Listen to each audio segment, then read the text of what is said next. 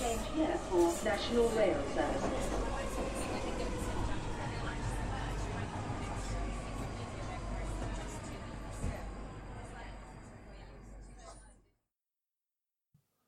Bine te-am regăsit la podcastul Un Român în Londra. Eu sunt Manuel Cheța de la manuelcheța.ro și tu asculti episodul numărul 66 înregistrat în data de 25 noiembrie 2019 la orele 19.56. În acest nou episod discutăm despre timpul petrecut cele șase săptămâni în Airbnb, din nou Brexit, despre cei patru ani de zile împliniți în Anglia și, bineînțeles, despre recentele alegeri prezidențiale din România. Nu multe lucruri s-au întâmplat din august, când am avut ultimul episod, însă adevărul este că a trebuit să ne găsim un loc nou, să ne mutăm, să facem un fel de downscaling, să strângem niște bani pentru o locuință în uh, Londra. Și asta înseamnă ceva sacrificii. Bineînțeles, au trecut cam 3 luni de zile în care a trebuit să avem uh, o parte bună din timpul ăsta toate lucrurile în storage, undeva într-un depozit, să ne mutăm din loc în loc, să căutăm uh, o chirie nouă și după aia să ne stabilim în nou loc. Bineînțeles, pe parcurs am împlinit 4 ani de zile de Anglia, am călătorit în România să votez, am revenit în Londra să votez pentru turul 2 de prezidențiale. Îți dai seama că în aproape 3 luni de zile de la ultimul podcast, s-au întâmplat destul de multe lucruri. Bineînțeles, promisesem la un moment dat că în octombrie reușesc să vin cu oameni cu interviu. N-am uitat de promisiune, cât de curând voi avea și oameni în uh, interviu, în episoadele de podcast, însă mai întâi trebuie să mă restabilesc la noua chirie.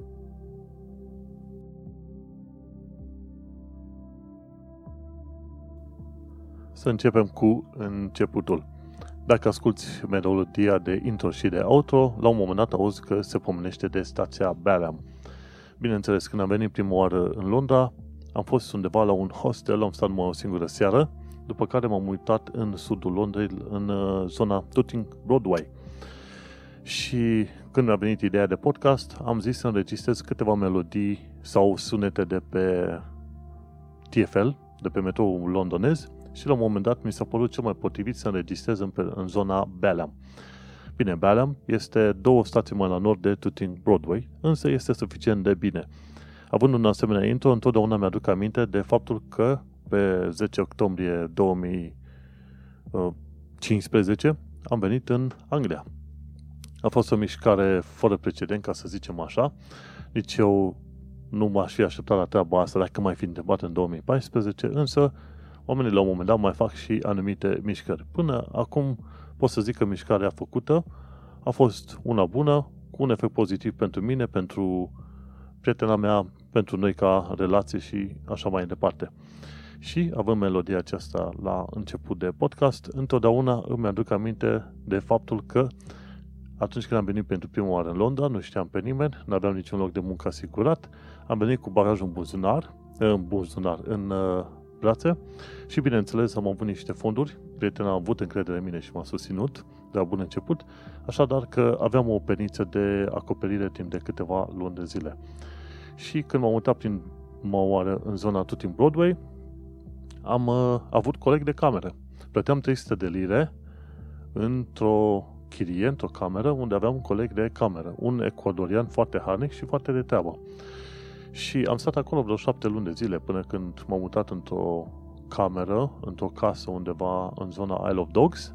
Mi-a plăcut atât de mult Isle of Dogs, Dogs încât atunci când m-am mutat de la casa respectivă, am luat până la urmă un bedroom flat, practic un fel de garsonieră, tot în zona Isle of Dogs, unde am stat vreo 2 ani de zile. Iar anul acesta am discutat noi doi și am hotărât că este vremea să facem un downscaling, să ne mutăm într-un loc mai ieftin, ca să reușim la un moment dat să strângem un ban de o casă. Fie că ți în sharehold, leasehold sau help to buy, ca să-ți cumperi o locuință în Londra, ai nevoie de undeva pe la vreo 15 30 de mii de lire, cel puțin să ai în bunzunar. Când stai în Isle of Dog și pentru un bedroom flat plătești 1800 de lire, chirie plus uh, consumuri, facturile, parcă nu-ți mai rămân prea mulți bani de strâns în ideea că ai vrea la un moment dat să plătești un uh, depozit, o garanție inițială pentru cumpărarea unui apartament. Dar astea sunt alte povești. Ideea este că până la urmă am luat decizia să ne mutăm, ne-am mutat și acum stăm într-o casă cu un uh, landlord și plătim undeva la jumătate. Și ne convine, pentru că în felul ăsta putem să mai strângem într-adevăr niște bani. Gândește-te că în urmă cu ani bun de zile, când m-am mutat în Londra, venisem doar ca să mă învăț cu străinătatea în ideea că vom merge oarecum în Olanda, nu neapărat să stăm în Anglia foarte mult timp. Însă uite că viața te întoarce pe toate modurile neașteptate și până la urmă și mie și partenerei ne-a plăcut Londra atât de mult încât am hotărât să rămânem în continuare în uh, zona aceasta. Și mai ales nu ne-am fi gândit în 2015 că prin 2019 am vrea să ne mutăm la casa noastră tot în Londra. Întâmplarea face că stând în chirie, ajungi să urăști stilul ăsta de viață și să vrei să te duci să fii proprietar la un moment dat. Nu sunt uh, mare actia după locuințe sau am ceva neapărat pe numele meu, însă situația chirilor din, uh, din Londra, probabil ca în orice alt oraș mare, este execrabilă și atunci mai devreme sau mai târziu vei dori să ții locul tău numai, să nu mai ai de face cu landlords agenții de închiriere sau ceva de genul acesta.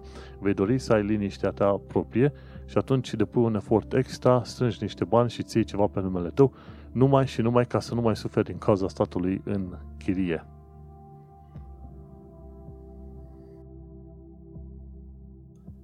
Și uite de astăzi, cum la patru ani de zile de când m-am mutat în Londra, punctul de vedere al ieșirii din țară mi s-a schimbat poate chiar radical. În octombrie am sărbătorit 4 ani de zile de străinătate. N-aș fi crezut vreodată că am să stau mai mult de o săptămână, două în străinătate, dar, dar aminte să mă și stabilesc. Acum pot spune în mod uh, sincer că sunt stabilit în uh, Londra, nu că am venit în vizită. 4 ani de zile cred că e un bun început ca tu să fii numit un om rezident sau stabilit într-un anumit loc. Am dat pe parcurs de pre-settle status, l-am primit, la anul voi primi settle status, după cum uh, sunt regulile celor de aici. Și cine știe, mai devreme sau mai târziu o să mă pomenesc și cu un pașaport britanic dacă am să trec probele de la home office și așa mai departe. Ideea este că nu știi niciodată unde te duce viața, important este să fii hotărât, să fii muncitor și pe parcurs hotărăști tu pe unde te mai duci. Interesant lucru apropo de unde te duce viața, la un moment dat uh, dojo.ro scria despre faptul că uh, nu suntem nebuni că am emigrat. Pe dojo.ro o să vezi că se pomenește adesea de faptul că românii plecați din țară sunt, uh, sunt puțin mai aparte, iar unii mai în glumă, mai în serios, zic că sunt nebuni de pleacă din țară, mai ales cum a plecat Dojo, ea a plecat în uh, New York. Și atunci uh, ce se întâmplă? Păi ce să se întâmple? Pleci din țară, te înveți cu un nou sistem, te orientezi până în alta. Sunt destui oameni care, odată ce au plecat din țară și se duc în ideea de a locui într-o societate modernă, ei deja au și o minte cumva pregătită pentru societatea aceea mai modernă. Și așa că nu, nu suntem nebuni dacă emigrăm, nimeni nu e nebun, la fel cum nu sunt nebuni nici oamenii care se întorc la un moment dat, probabil spre finalul vieții, sau poate după 10 ani de zile vor neapărat să se stabilească înapoi în, în țară. Unul dintre lucrurile care te frământă, să zicem, când pleci din țară e ideea de rădăcine sau de pierderea rădăcinii, ori a identității pe unii oameni îi afectează suficient de mult încât să vrea să se întoarcă în țară, chiar dacă știu că în țară condițiile sunt uh, neprielnice sau poate chiar uh, total ostile comparativ cu, să zicem, instituțiile din vest. Însă, astea sunt probleme cu care te confrunți. Stai în țară, te confrunți cu anumite probleme, pleci din țară, te confrunți cu alte probleme. Important este să-i reiei la un moment dat viața așa cum vine și așa cum am pomenit de multe ori în episoadele astea de podcast, când pleci din țară, oriunde te duce, să nu pleci cu o, o părere idealizată despre locul în care vei merge. Va trebui să te duci cu foaia albă, să zicem așa, și să iei lucrurile așa cum vin. Pe ansamblu, viața în sănătate, în vest în special, cam asta zic, este pozitivă. Când tragi linie, găsești mai multe lucruri faine în sănătate decât în România. Nu poți să spui că România este groaznic ca cea mai groznic loc. Bineînțeles, nu este nici cel mai bun. La un moment dat faci o medie și în funcție de media aia făcută vezi și hotărăști, probabil de la an la an, dacă mai stai în continuare în sănătate. Și asta e important de văzut. Din timp în timp faci o reevaluare și vezi dacă îți convine ce ai găsit. Dacă se potrivește cu ceea ce găseai tu sau te așteptai să găsești tu în sănătate. Eu am fost pe de-o parte bucurat, îmbucurat să zicem, am fost pe de altă parte dezamăgit de ce am descoperit.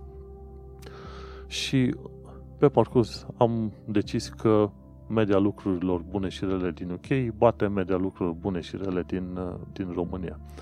Și așa, ca de fiecare dată, cine mă întreabă dacă mă întorc în țară, îi zic să mă mai întrebe și la anul.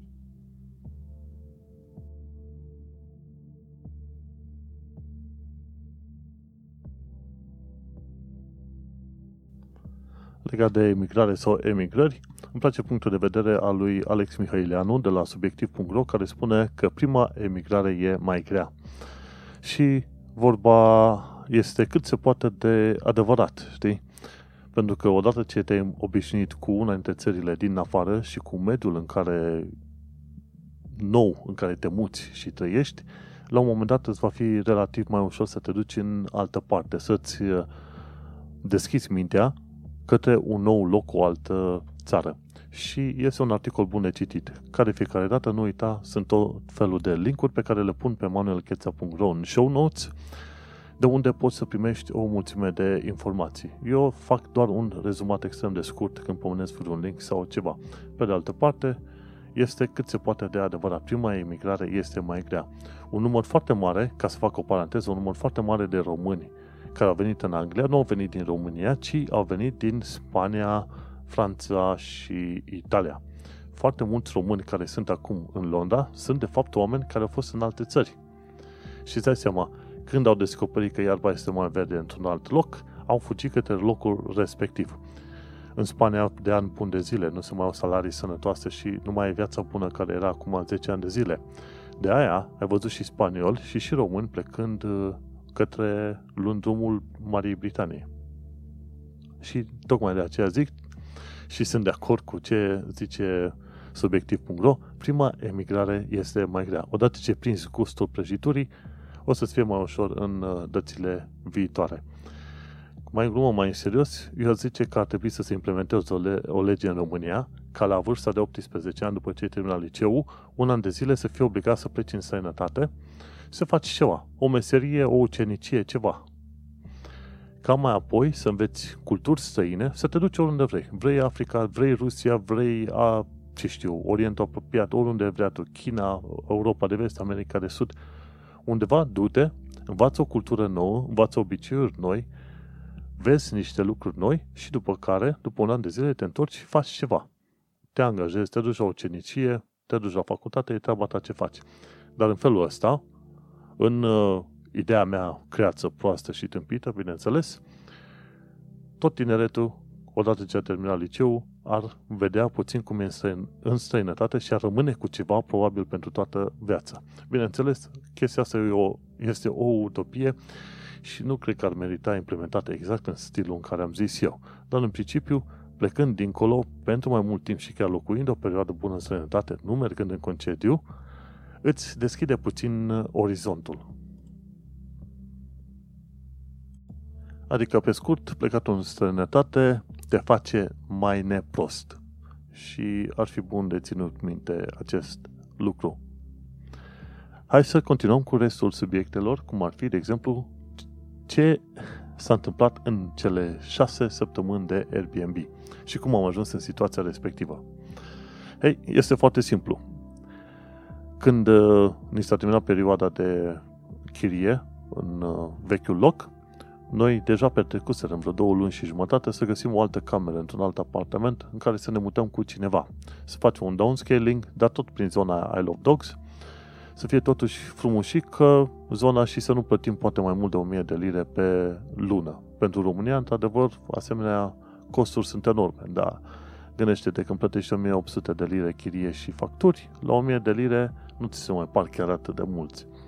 Și de data aceasta vreau să ne mutăm într-un loc nou, unde să ne fie asigurate chiria și facturile, bineînțeles, și să avem o singură cameră într-un apartament.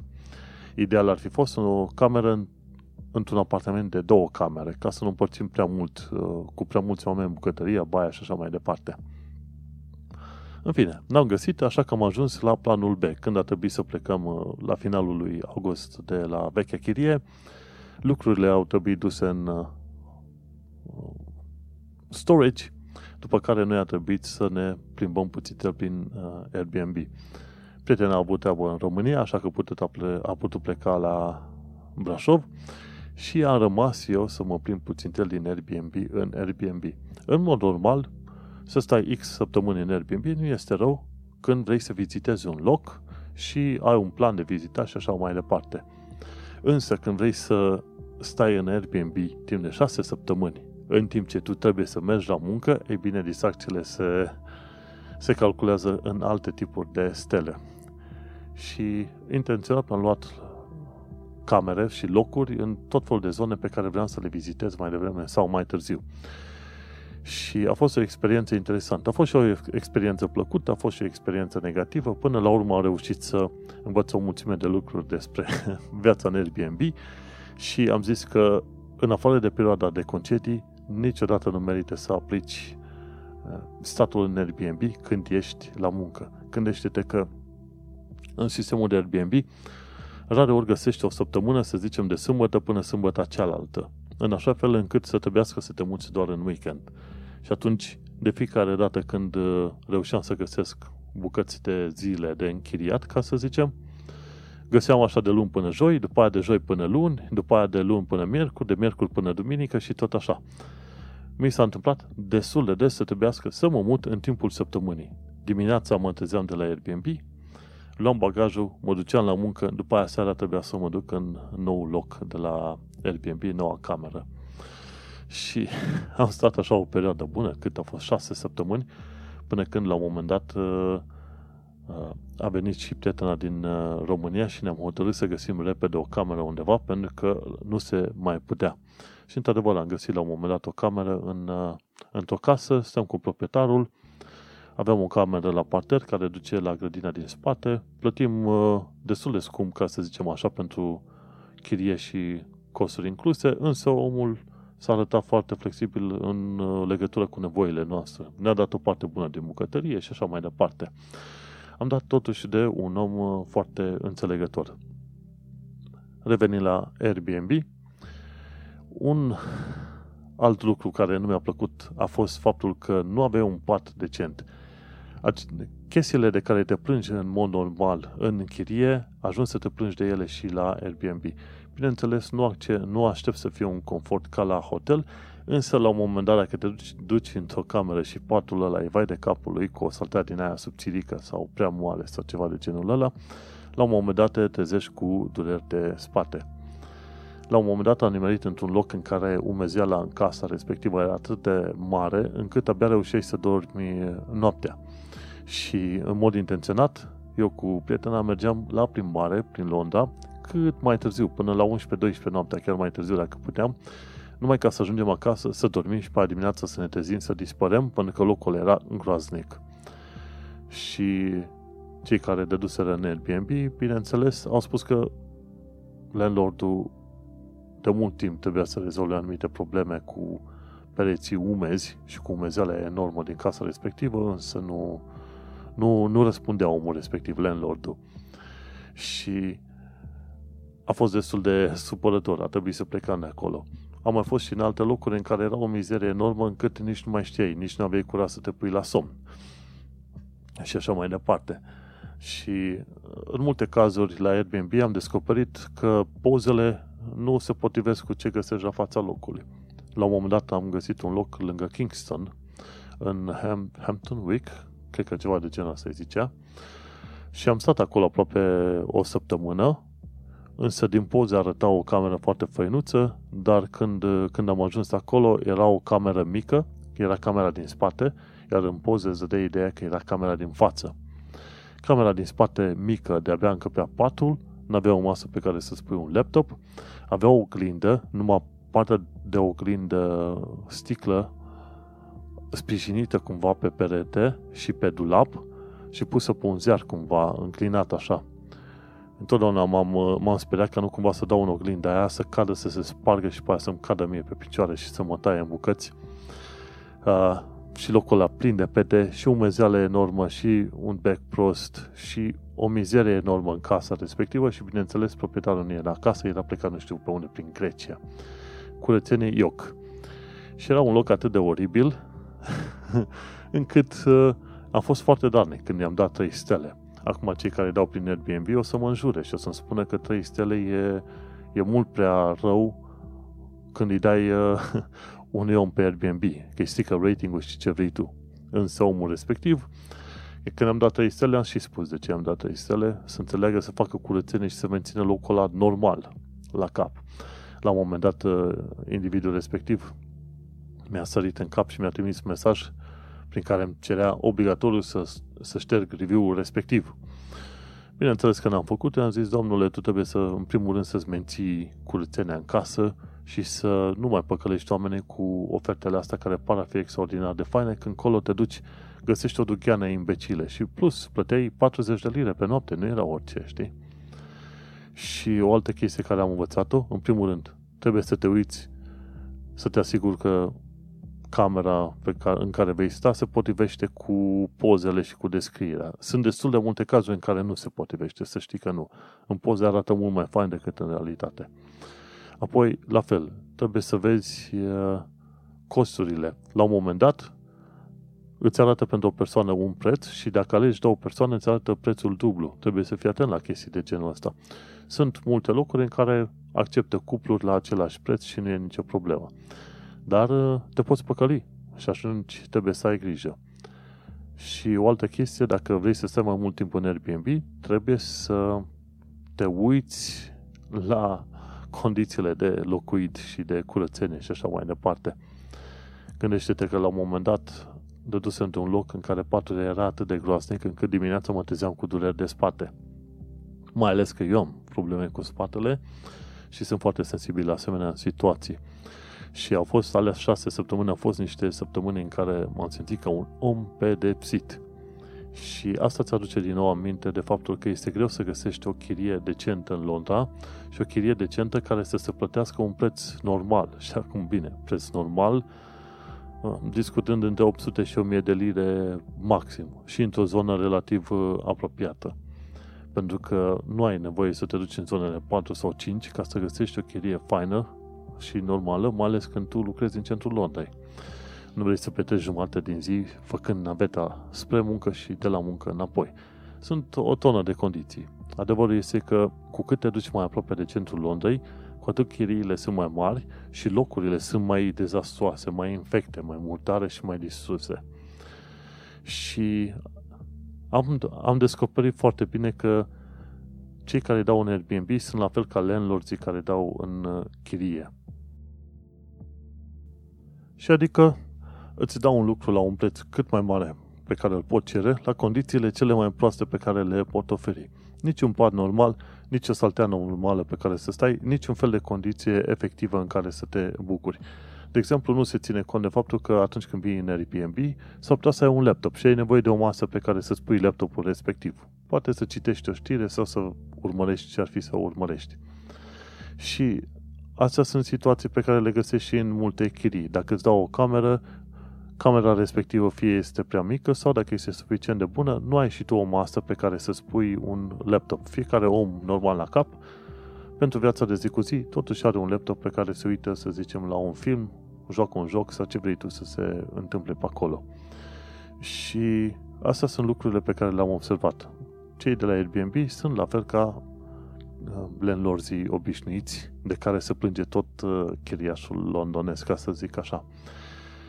Uh, într-un fel m-aș fi așteptat să fi fost uh, diferit, mai ales că se cer niște prețuri aproape premium, ca să zicem așa, mai puțin și se cer prețuri de hotel. Condițiile nu sunt nici pe departe de hotel. Asta să știi din capul locului.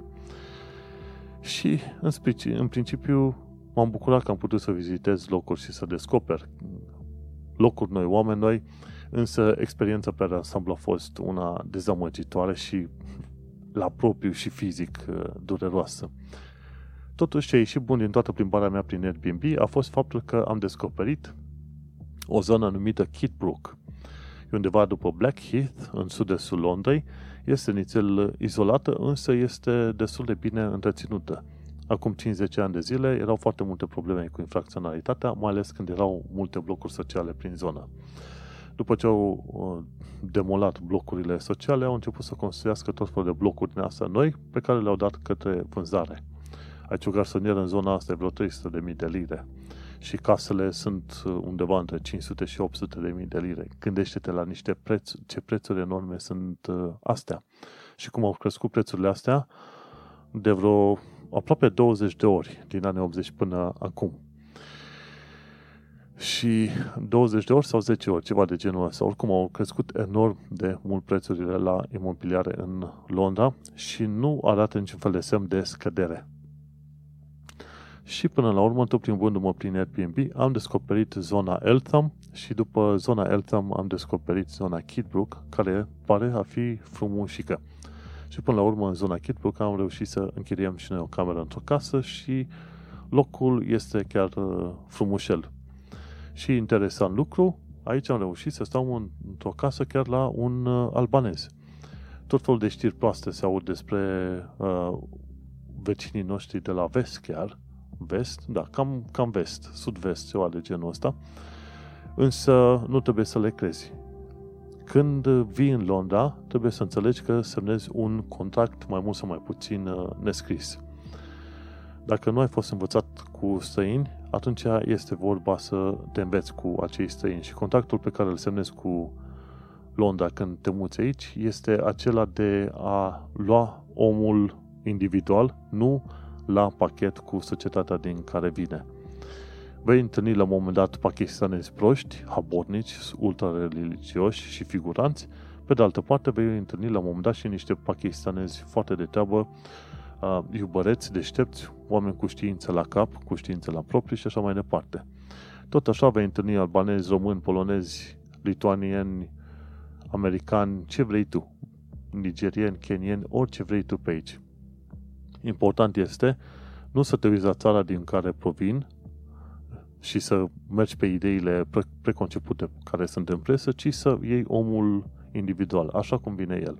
După care îți poți face o opinie. Și aici pot să spun că în patru ani de zile n-a fost niciun singur caz în care să zic că am fost discriminat pentru faptul că sunt străin.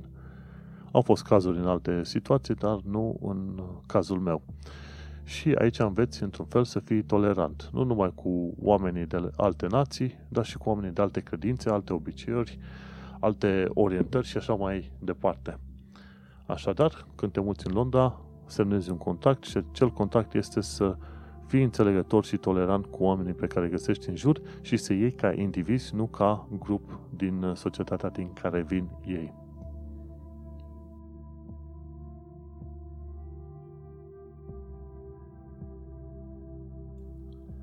Haideți să intrăm mai departe la capitolul Londra și la un moment dat uh, să pomenim și despre articolul pe care l-am scris recent legat de salariile din Londra. În special despre salariile, un sal, sau salariul care ți-ar putea oferi o viață confortabilă în Londra. Discut în special de viața mea de IT, de programator, nu fac lucruri extraordinare, lucrez pe programare JavaScript, e front-end development, e web development, nu sunt chestiuni deloc extraordinare. În patru ani de zile am reușit să ajung la nivelul de senior, nu pentru că am cunoștințe tehnice extraordinare, ci pentru faptul că am fost om de încredere într-o serie de proiecte, le-am îmbunătățit, am făcut iterație după iterație, le-am făcut din ce în ce mai bune și oamenii respectivi uh, m-au apreciat.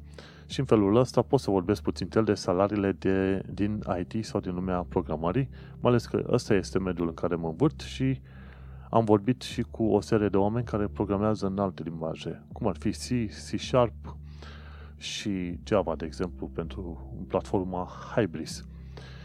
Și revenind la muncă în UK, o mică paranteză, mie mi-a plăcut că în patru ani de zile am avut patru măriri de salariu, nu că ar fi asta un, cel mai important lucru, Însă, este foarte important de menționat faptul că aici oamenii te apreciază.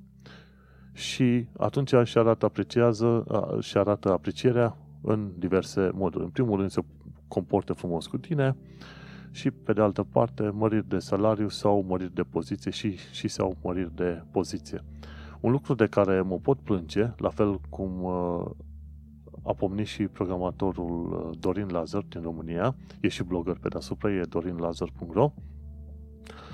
Uh, problema este că firma la un moment dat te apreciază și vrea să dea niște bani în plus. Numai că nu are niște pârchii legale prin HR să-ți dea niște bani în plus pe cum ar vrea ei, din cauza organigramei sau logicii interne a firmei și atunci, ca să-ți dea niște bani în plus dincolo de un anumit prag, cum eram eu programator nivel mediu, au trebuit să mă urce la nivel senior, deși cunoștințele mele nu erau de nivelul de senior. Dar au vrut să mă răsplătească cumva pentru diversele proiecte la care am fost om uh, de bază. Și așa m-am pomenit senior. Ca senior îți vin și niște mici chestiuni de administrație în, uh, în uh, cârcă și bineînțeles le fac, n-am nicio problemă, te înveți mai devreme sau mai târziu că dacă am învățat să plec din România, învăț să conduc și echipe de developer junior, facem proiecte, nu e nicio problemă. Însă ideea este, așa cum spunea și Dorin Lazar, firmele care vor să-și aprecieze angajații ar trebui să poată să le dea niște bani în plus, fără să trebuiască, bineînțeles, să le mărească și gradul, adică de la mediu să-l treacă la senior, dacă omul respectiv nu este încă pregătit tehnic sau nu este, nu are deja cunoștințele tehnice respective. Și asta e o cutumă care se pare că se întâmplă și în uh, sănătate. Te apreciază, te mărește în grad, numai că atunci îți schimbă puțin tel contextul și te vezi pus în niște situații în care probabil n-ai fi vrut să fii decât poate peste X 1-2 ani de zile, vrând să lucrezi mai mult la partea tehnică și mai puțin la partea de administrare de echipe și proiecte și alte chestii.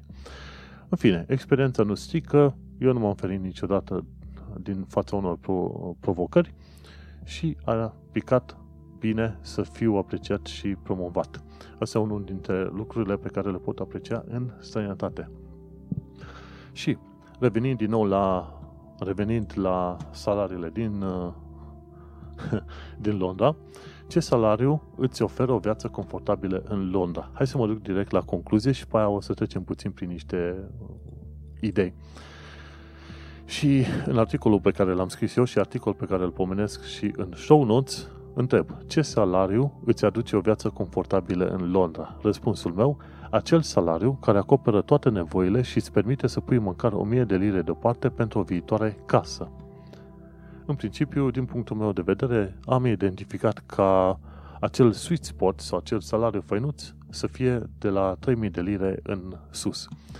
Și mă pot gândi că de la 3000 de lire în sus îți plătești chirie, mâncare ce vrei tu, pui și niște bani de casă și îți asiguri și tu traiul așa cum vrei tu, inclusiv uh, bani de plimbări sau de concedii.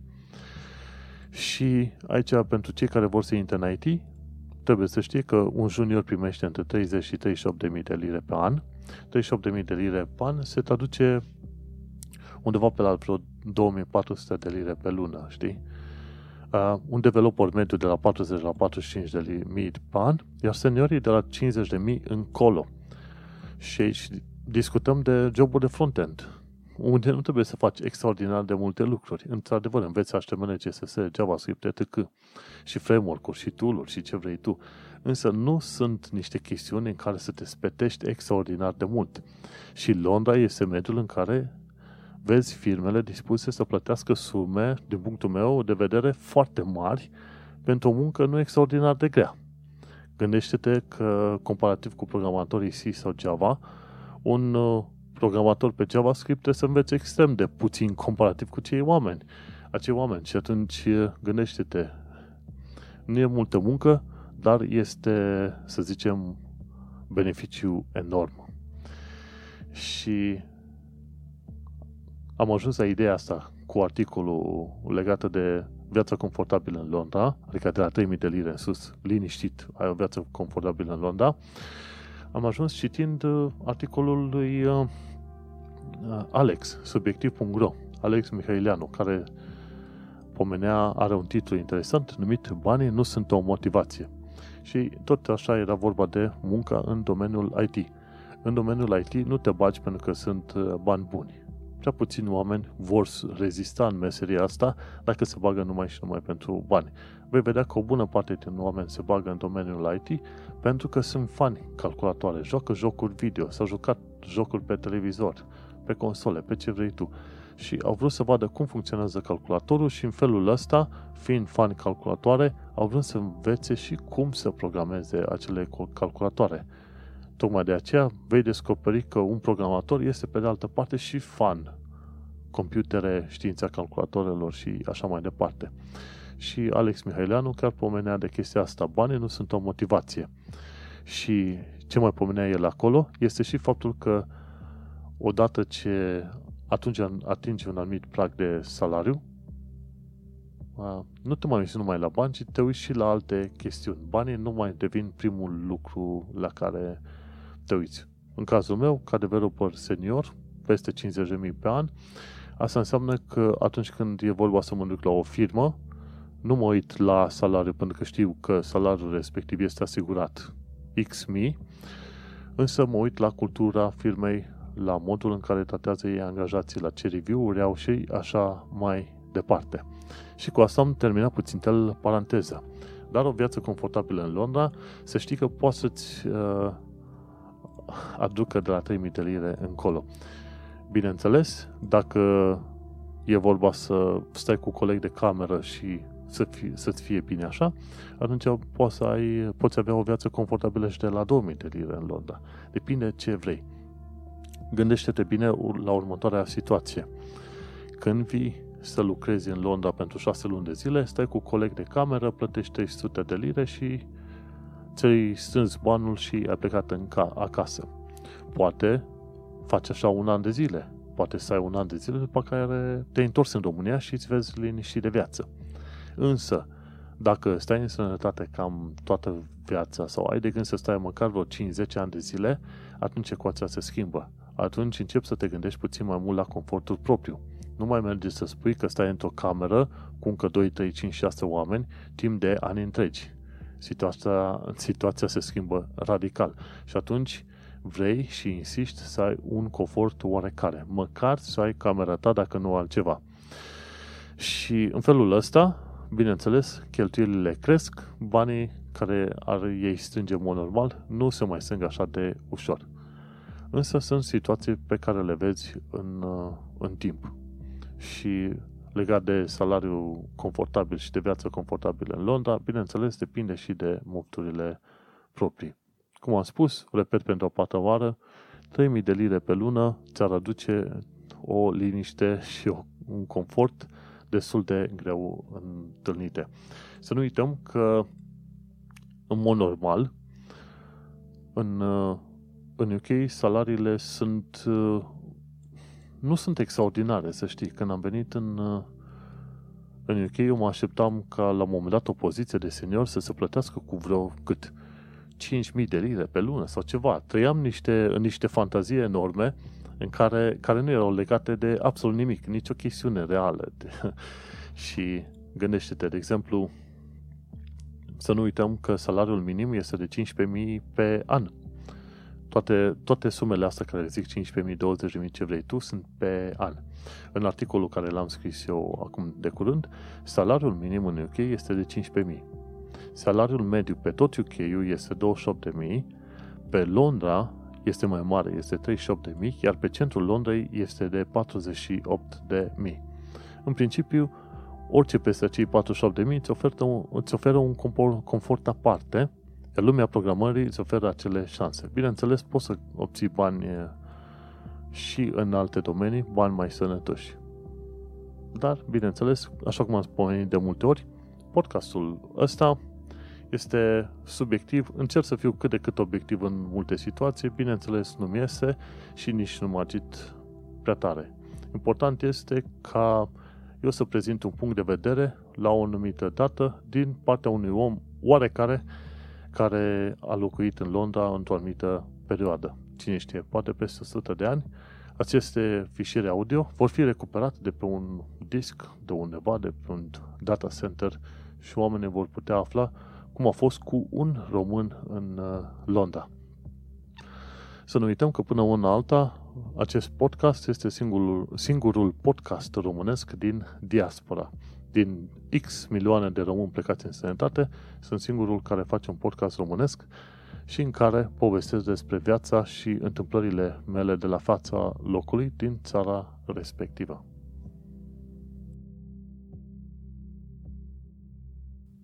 Bun, și că acum am avut o pauză de cafea, bineînțeles că sunt uh, înregistrări pe segmente. Nu pot vorbi o oră și ceva în continuu. Aș obosi enorm. Parcă mai pune să fug sau să tag la sapă. Și așadar am luat o pauză și bineînțeles trecem la următorul subiect favorabil, favorabil? Nu, favorabil unor uh, interpretări foarte enervante și anume Brexitul. Doar nu credeai că am scăpat de episodul numit Brexit o cacofonie extraordinară, un teatru groaznic de enervant și o chestiune care testează limitele răbdării oamenilor până la capăt.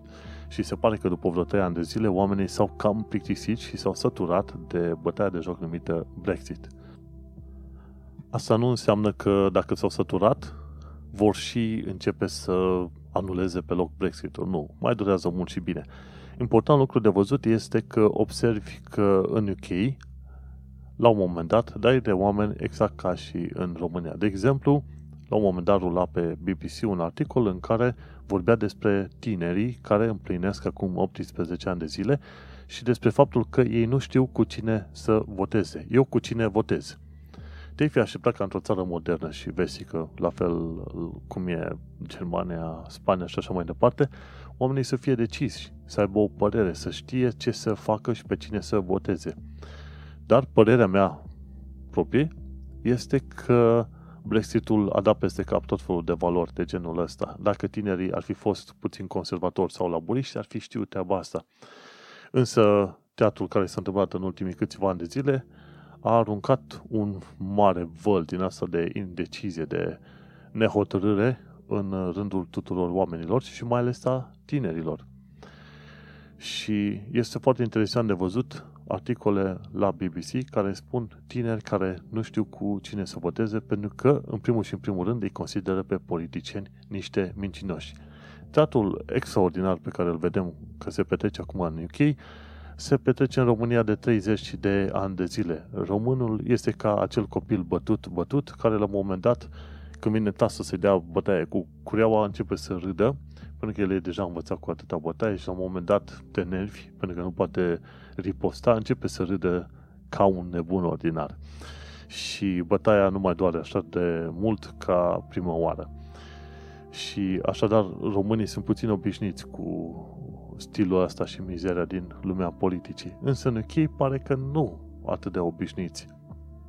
Și mai ales că, gândește-te, în planul Brexit, uite că s-a hotărât la un moment dat să se facă alegeri generale în UK. Și așa, dar pe 12 decembrie vom avea alegeri generale în UK. Bineînțeles, prezicerile mele vor fi în felul următor, pentru că de fiecare dată fac câte o prezicere de genul ăsta. Va fi din nou Hung Parliament, cu alte cuvinte, vor fi Torii, conservatorii și laboriștii vor fi la egalitate și va cădea în sarcina liberal-democraților să stabilească cine va fi noul uh, parlament, cine va fi noul, cine va avea nouă majoritate în uh, noul parlament britanic. Și alegerile generale din 12 uh, decembrie 2019 vor da puțin calculele peste cap. Bineînțeles, ai de ales între conservatori conduși de către un mincinos și un rasist pe numele lui de Boris Johnson și pe de cealaltă parte ai de ales un uh, Corbyn, Jeremy Corbyn, care este un marxist, antisemit și uh, un schimb iubitor de imigranți. Și atunci asta este să te gândești, alegi între un uh, mincinos antirasist și între un comunist uh, iubitor de imigranți. Foarte, foarte dificil de ales între unul și altul. Bineînțeles, al treilea dornic de tron este Partidul Liberal Democraților. Nu știu cine este lidera lor, însă ce s-a întâmplat este că Liberal Democrații sunt un fel de UDMR în uh, România. Se dau cu cei care le promit că vor obține și ei ceva. Întâmplarea face că Liberal Democrații undeva prin 2010 s-au aliat cu conservatorii și conservatorii le promiseseră o serie de anumite puncte și se pare că nu le-au îndeplinit. În schimb, conservatorii, cu sprijinul liberal-democraților, au reușit să ruleze o politică de austeritate pentru care și în ziua de astăzi se trag, se trag ponoasele extraordinar de mult, mai ales în zonele sărace. Cine spune că tăierea serviciilor sociale și serviciilor de sprijin nu are nicio legătură cu valul de înjughieri din Londra, greșește enorm. Înainte, atunci când existau mai multe servicii de suport pentru tineri, tinerii din tot felul de căști și din cartiere reușeau să se întâlnească împreună și să nu se mai urască să se, și să se lupte așa unii cu alții pe cum fac în momentul de față. Și politicile de austeritate sunt clar urâte, în special de către clasa de jos a Marii Britanii, pentru că pe ei i-au afectat cel mai mult. Și guess what? Liberal-democrații sunt cei care i-au susținut data trecută pe conservatori și așa au ajuns conservatorii în uh, conducerea Parlamentului Britanic. Ei, acum, cum o să prezic și eu, va fi hung parliament, va fi cumva egalitate între conservatori și laboriști și liberal-democrații vor susține de data aceasta laburiștii. În materie de Brexit, situația stă în felul următor – conservatorii, ei vor să aibă un Brexit. Că este no deal, că este deal, ei tot vor să aibă un Brexit. Se pare că până la urmă Boris Johnson a reușit, a, a reușit să obțină un uh, deal, numai că este puțin diferit de cel al lui Theresa May. În sensul că a reușit să mute granița din, uh, dintre nordul Irlandei, Irlanda de Nord și Irlanda, în, uh, chiar pe apele dintre Irlanda de Nord și Anglia. Și sunt destul de mulți oameni cărora nu le pică bine o asemenea soluție. Însă, dealul a fost aprobat de către Parlament și trebuia transformat cumva în lege, însă Parlamentul a făcut tot posibil să nu ajungă la transformarea acelui deal în lege și s-a ajuns așa la alegeri generale în Marea Britanie. Și așa, revenind, conservatorii vor un Brexit, indiferent de cum îl obțin, chiar dacă trebuie să calce valuri de imigranți în picioare și să dea vina pe ei pentru orice rău posibil de pe planeta asta. La un moment dat, uh, conservatorii ziceau că măsurile de austeritate au fost luate pentru că imigranții consumau prea multe beneficii din uh, sistemul de stat uh, britanic. O minciune extraordinar de mare. Bun, mergem mai departe. Laburiștii sunt cei care vor să reinstaleze, refacă un referendum. Practic, dacă laburiștii ar putea, în momentul de față, ar deschide un referendum în care să se hotărească dealul lui Boris sau rămânerea, rămânerea în Uniunea Europeană. Cum îi zice, am uh, vaga bănuială că oricum laburiștii ar fi vrut să rămână în uh, Uniunea Europeană, însă ei ar fi vrut ca cumva conservatorii să fie forțați să rămână în Uniune și în felul acesta votanții să-i taxeze pe conservatori pentru că n-au respectat votul de data trecută de la referendum. Și toată discuția asta pe care o vezi cu Brexitul și cu uh, politicienii este în jurul locului călduț din Parlamentul Britanic pe niciunul ne interesează în mod real ce se întâmplă într-adevăr cu economia țării și cu țara în general sau pe oamenii simpli. Fiecare se gândește cum să își mențină un loc mai cald. Și al treilea mare jucător în toată afacerea asta cu Brexitul și cu alegerile generale din 12 decembrie sunt liberal-democrații. Liberal-democrații au spus clar, ei au avut de la bun început o poziție anti-Brexit și au spus că dacă ar avea tot controlul asupra Parlamentului Britanic sau asupra guvernului, ei ar revoca articolul 50 instant. Și atunci ei au o poziție foarte puternic anti-Brexit. Și ce se va întâmpla? Laburiștii vor fi pe aceeași poziție cu conservatorii, liberal-democrații se vor uni cu alte partide ca să obțină suficient de multe voturi pentru laburiști, laburiștii vor ajunge la conducere și în același timp vor uh, scoate un uh, al doilea referendum pe problema Brexitului și la anul se va decide că până la urmă Marea Britanie nu vrea să iasă din Uniunea Europeană. Acum vom trăi și vom vedea. Însă cam uh, astea sunt așteptările mele. Bineînțeles, pe parcurs sunt, uh, se varsă foarte mult venin și e foarte multă incertitudine. Important este că noi trebuie să ne continuăm viața și să facem tot ce putem uh, ca să ne fie nouă mai bine. Adică eu învăț mai departe, evoluez în carieră, când vine momentul o să dau de settle status sau rezidență permanentă și așa mai departe. Însă este important de stat cu lupa pe Brexit. Gândește-te că din cauza Brexitului, firma la care lucrez, la un moment dat s-a gândit să deschidă echipe în uh, alte orașe sau chiar în alte țări, echipe tehnice de programatori, pentru că a început să devină din ce în ce mai greu să găsească oameni de angajat, chiar și juniori.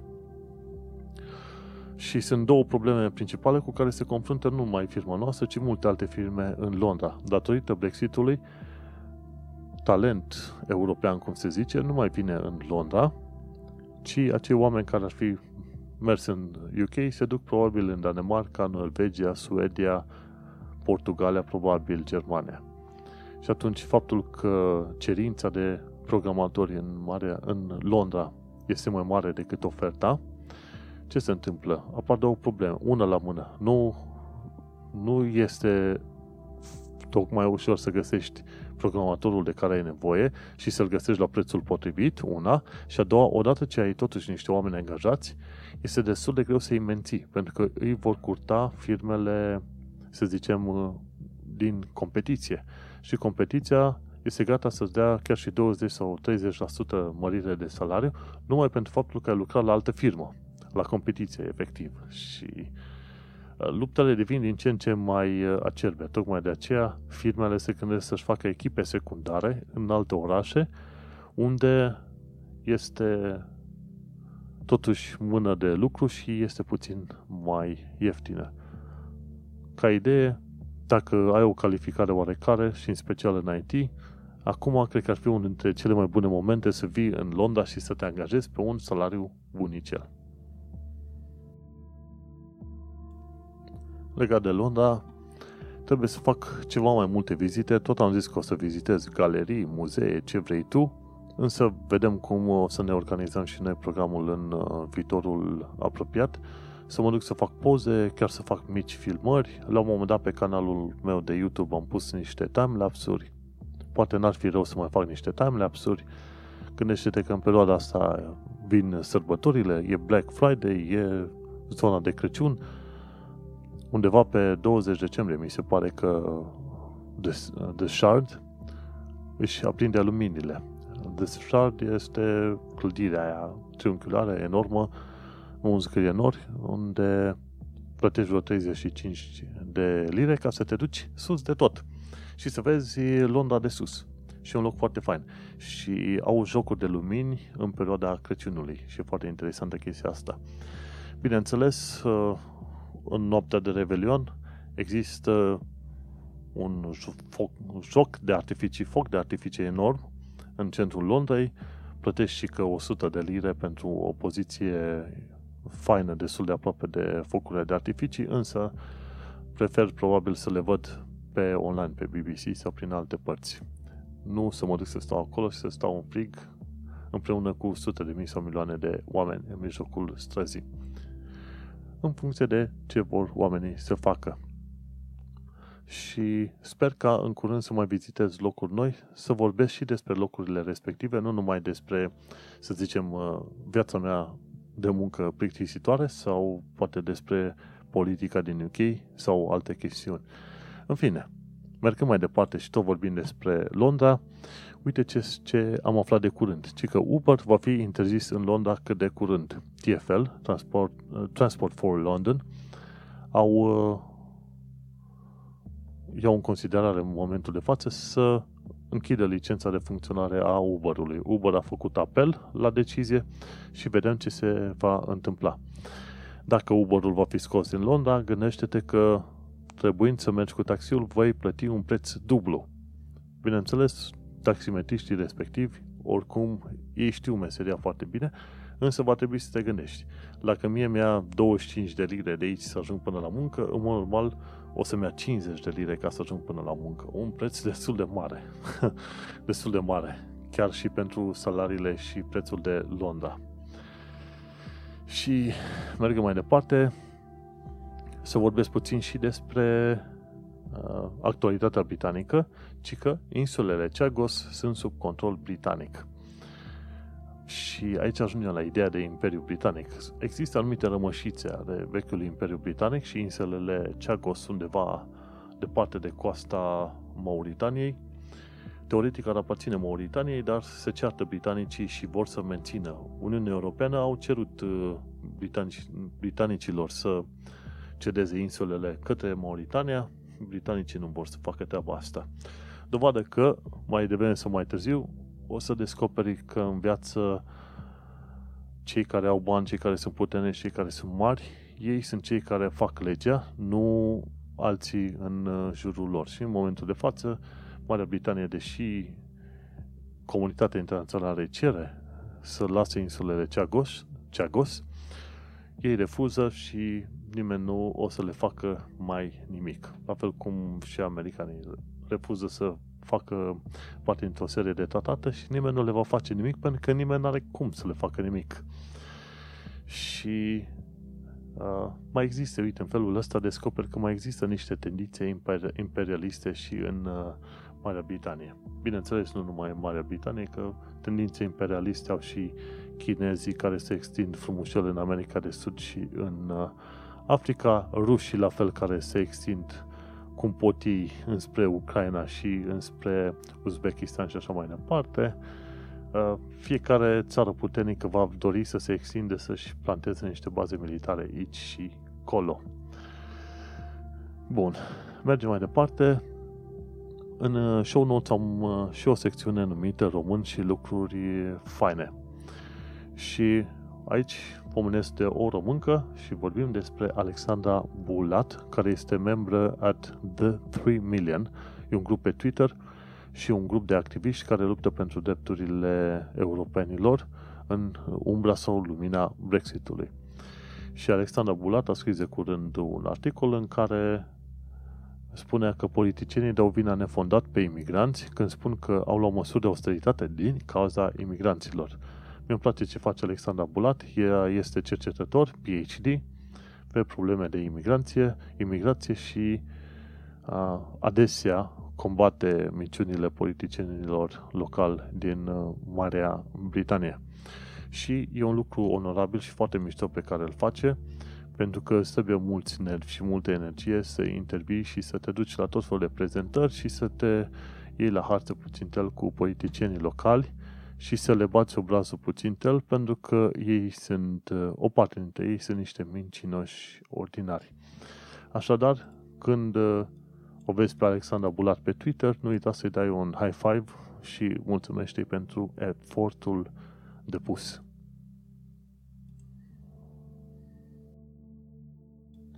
Că tot pomeneam de Black Friday.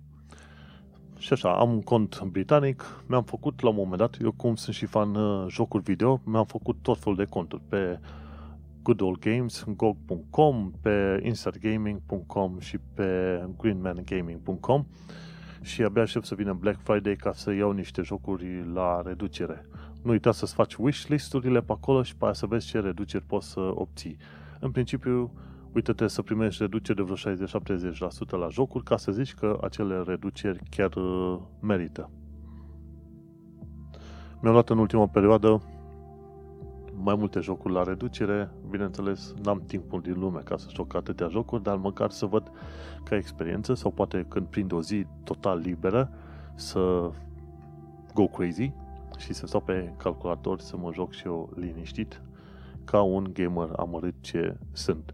Bineînțeles, acum aștept Black Friday să văd și dacă reușesc să pun mâna pe un Google Pixel 4, dar la preț redus. Cum pot de cele mai multe ori, orice fel de produse iau, că e vorba de haine electronice sau ce vrei tu, caut să le iau la preț uh, redus.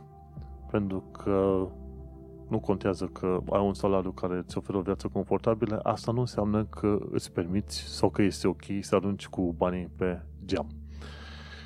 Inclusiv monitorul de gaming pe care l-am acum, e un Acer Predator, era vreo 700 de lire când uh, l-am pus în wishlist și l-am urmărit zi de zi până când a scăzut sub 500 de lire. Era vreo 750 de lire și a scăzut la 470 și atunci l-am, uh, l-am luat. Șapte luni de zile am stat și l-am urmărit monitorul ca să reușesc să pun mâna pe el la preț redus.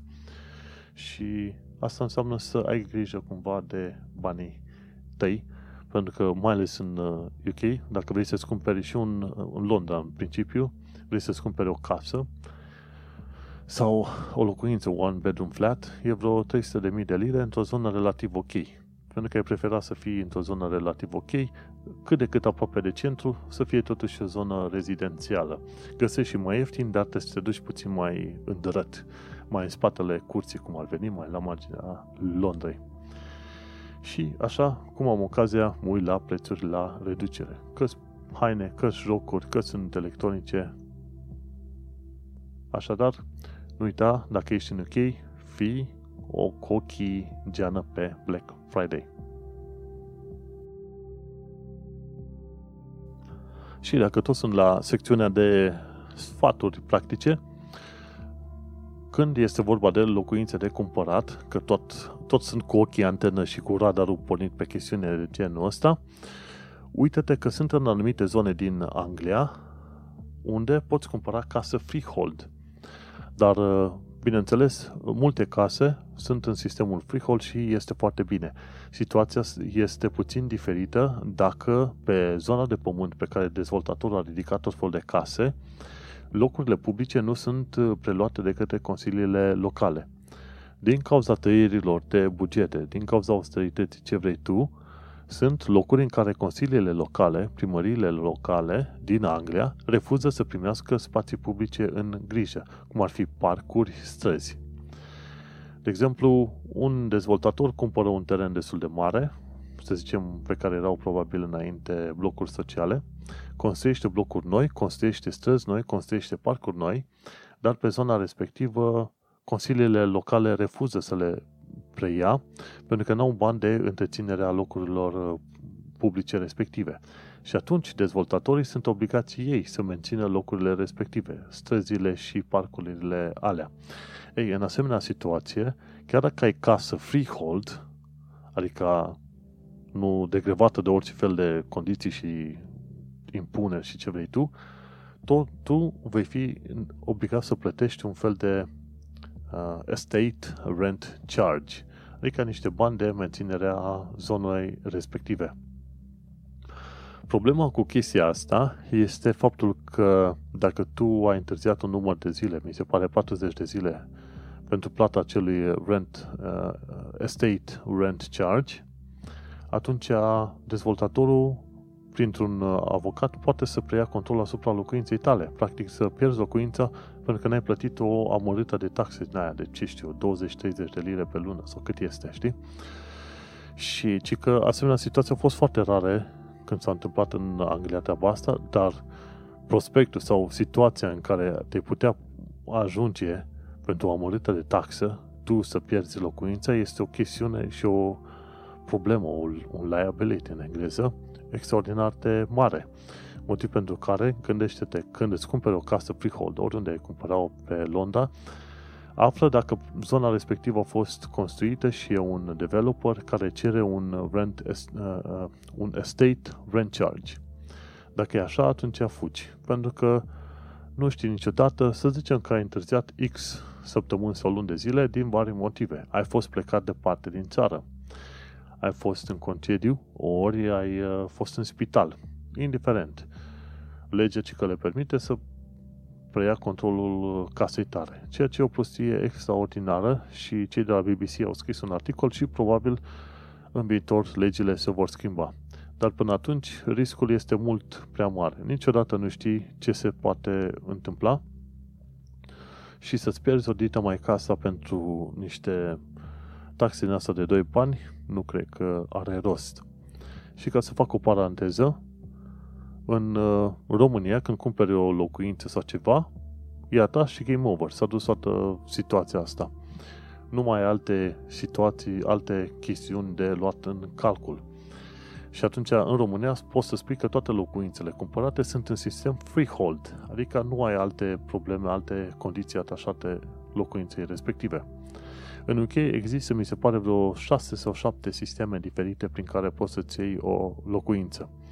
E un help to buy, un fel de prima casă românească, în care și statul îți dă un împrumut și banca îți dă un împrumut. Și aia în final vei reuși să iei uh, locuințe în sistem leasehold. Prin help to buy te duci către leasehold. Și acolo sistemul ăla leasehold este de fapt un împrumut pe o perioadă foarte lungă. Fie de 120 de ani, fie de 900 de ani, chestii de genul ăsta. Practic tu preiei o, o locuință pe o chirie extrem de lungă. Și aia leasehold. Un alt sistem este sharehold.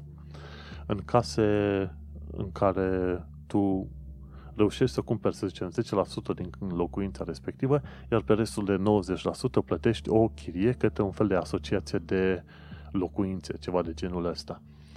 Și atunci, în timp, vei putea cumpăra alt, alte 10%, alte 10% din locuința respectivă în funcție de cum ai tu bani. Dar pe cealaltă parte va trebui să plătești chirie până la finalul vieții. Importantă chestie că și în cazul leasehold și sharehold poți să le vinzi și ți partea înapoi, ca să zicem așa. Și mai e sistemul freehold, în care ia ta și n-ai nicio problemă, rămâne a ta pe vecie, poți să dai și copiilor și așa mai departe. Și în, sti- în stilul respectiv, freehold-uri găsești în special numai case. Case pe propriul lor teren, alea le găsești în sistem freehold apartamentele în blocuri sau apartamente în case vor fi în special în format uh, leasehold sau uh, sharehold. Nu vei găsi vreodată un apartament într-un bloc în, în sistem freehold, nu în UK. Și după aia mai sunt uh, mai un sistem numit share of freehold, adică într-o casă, casa e împărțită mai multe apartamente și într-adevăr unul dintre apartamente e un share of freehold, adică tu ai o parte din uh, freeholdul respectiv. Și mi se pare că ar mai fi, cred că încă unul, pe care nu-l mai țin minte. În fine, ideea este că în UK, când cumperi proprietăți, poți să le cumperi prin mai multe sisteme, dar gândește-te că condițiile sunt uh, diferite și avantajele și dezavantajele sunt uh, pe măsură și costurile la fel. La sharehold scap mai ieftin ca sumă pe care o dai inițial, însă cumulat ajungi să plătești poate chiar mai mult decât la un leasehold. Leaseholdul este mai scump, însă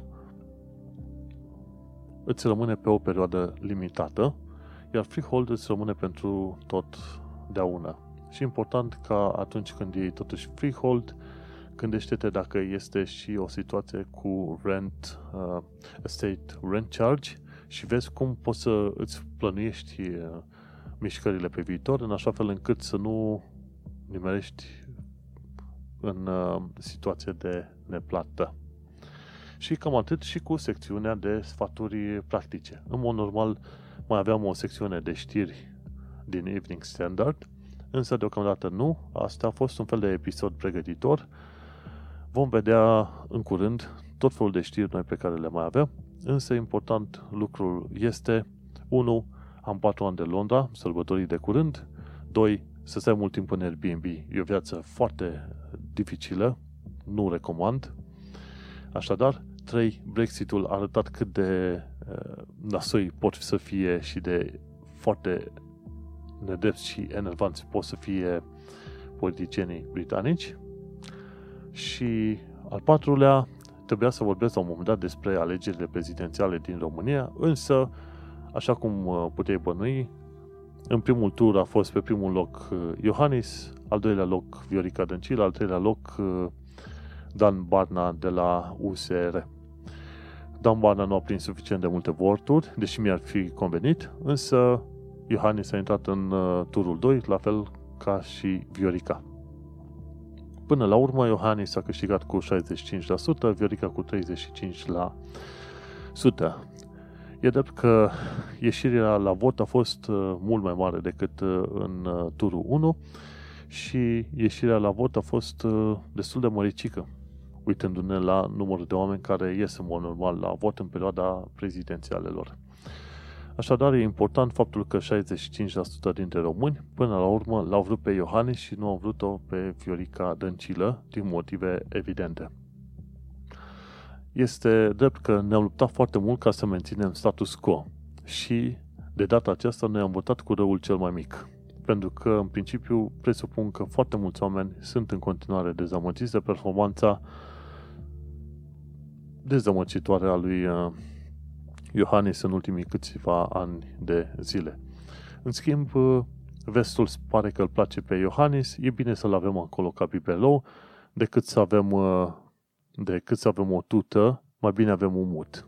Și cu asta cred că am uh, terminat de zis o mulțime de lucruri pe care le-aș putea spune despre prezidențiale din România.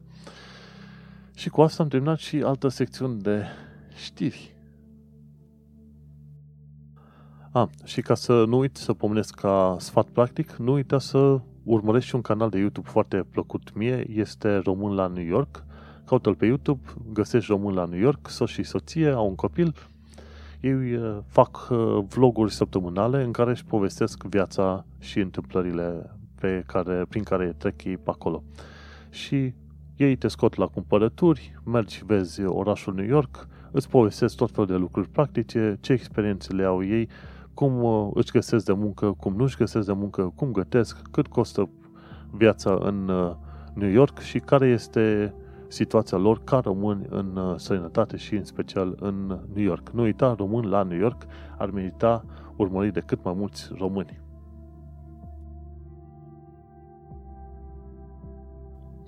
Și cu această ocazie încheiem episodul numărul 66 al podcastului Un Român în Londra. Nu uita că episodul, episoadele le poți găsi și pe Spotify Podcasts și pe Apple Podcasts sau le găsești pe podbean.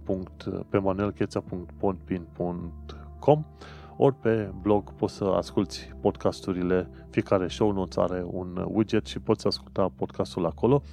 Un lucru important este că podcasturile de pe Podbean pot fi ascultate la viteză 2x. Așadar, dat fiindcă vorbesc destul de lent, poți da la 2x și atunci poți să treci mai repede printr-un episod de podcast. Așadar, acesta a fost episodul 66. Am vorbit despre cele 6 săptămâni în Airbnb, despre Brexit, despre prezidențiale și despre salariile confortabile din Londra pe care le poți avea. Eu sunt Manuel Cheța de la manuelcheța.ro și tu, azi, tu ai ascultat podcastul Un Român în Londra.